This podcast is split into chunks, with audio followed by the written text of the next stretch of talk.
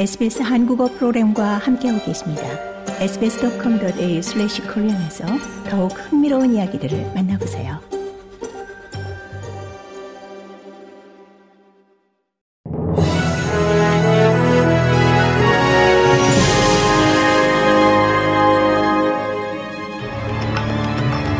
이천이십삼년 십일월 삼십일 목요일 오전에 에스비에스 한국어 간추린 주요 뉴스입니다. 연방 하원이 스파이 행위와 테러리즘의 유죄 판결을 받은 이들의 호주 시민권을 박탈하는 이 새로운 법안을 승인했습니다. 이 법안은 이제 상원으로 이첩됩니다. 클레어 오닐 내무부 장관은 해당 법은 유죄가 인정된 이중 시민권자에게 적용될 것이라고 말했습니다. 오닐 장관은 이 법은 호주에 대한 충성에 반하는 심각한 범죄를 저지른 이중 국적자를 다루는데 이 적절한 메커니즘을 제공할 것이라고 기대했습니다. 그는 또 호주 시민권의 가치와 온전성을 증진하며 호주와 그 공유된 가치는 물론 호주 사회를 보호하는 데 계속 기여할 것이라고 말했습니다.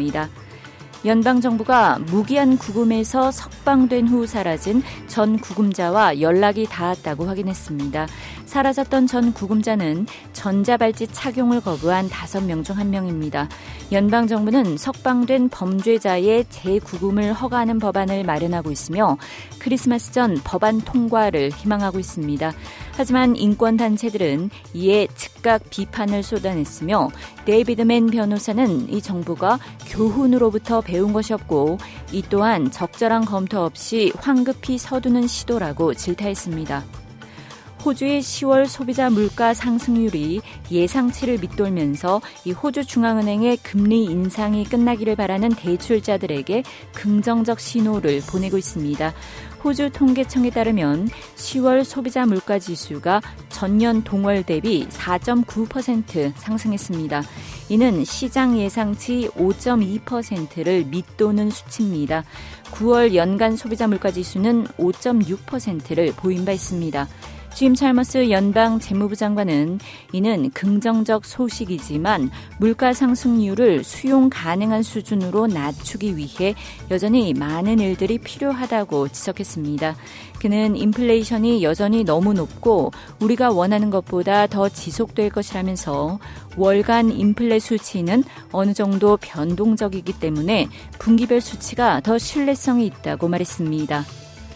호주의 의료단체들이 크리스마스 기간 이 코로나십구 감염이 치솟을 것에 대비할 것을 국민들에게 당부했습니다. 호주의학협회의 다니엘 맥뮬런 부회장은 호주의 코로나십구 팔 차 유행은 오미크론 하위 변이 비에이 이 점 칠오에 주로 기인한다고 설명했습니다. 켄타우로스로 알려진 비에이 이 점 칠오는 그 증상은 덜 심각하지만 전파력은 매우 높습니다. 맥뮬런 부회장은 사람들이 코로나십구 정보에 피로감을 느끼는 것을 이해하지만 안도해선 안 된다고 지적했습니다.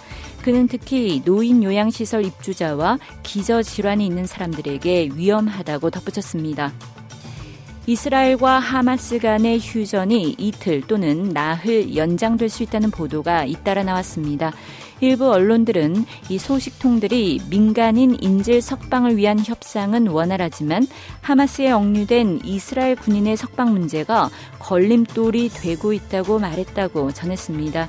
카타르, 이집트 등 주변국들이 이 휴전 연장을 중재 중인 가운데 미국은 토니 블링컨 국무장관을 또 이스라엘로 보내기로 했습니다.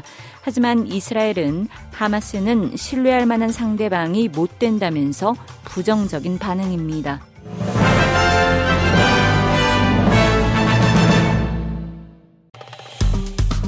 좋아요, 공유, 댓글 에스비에스 한국어 프로그램의 페이스북을 팔로우해주세요.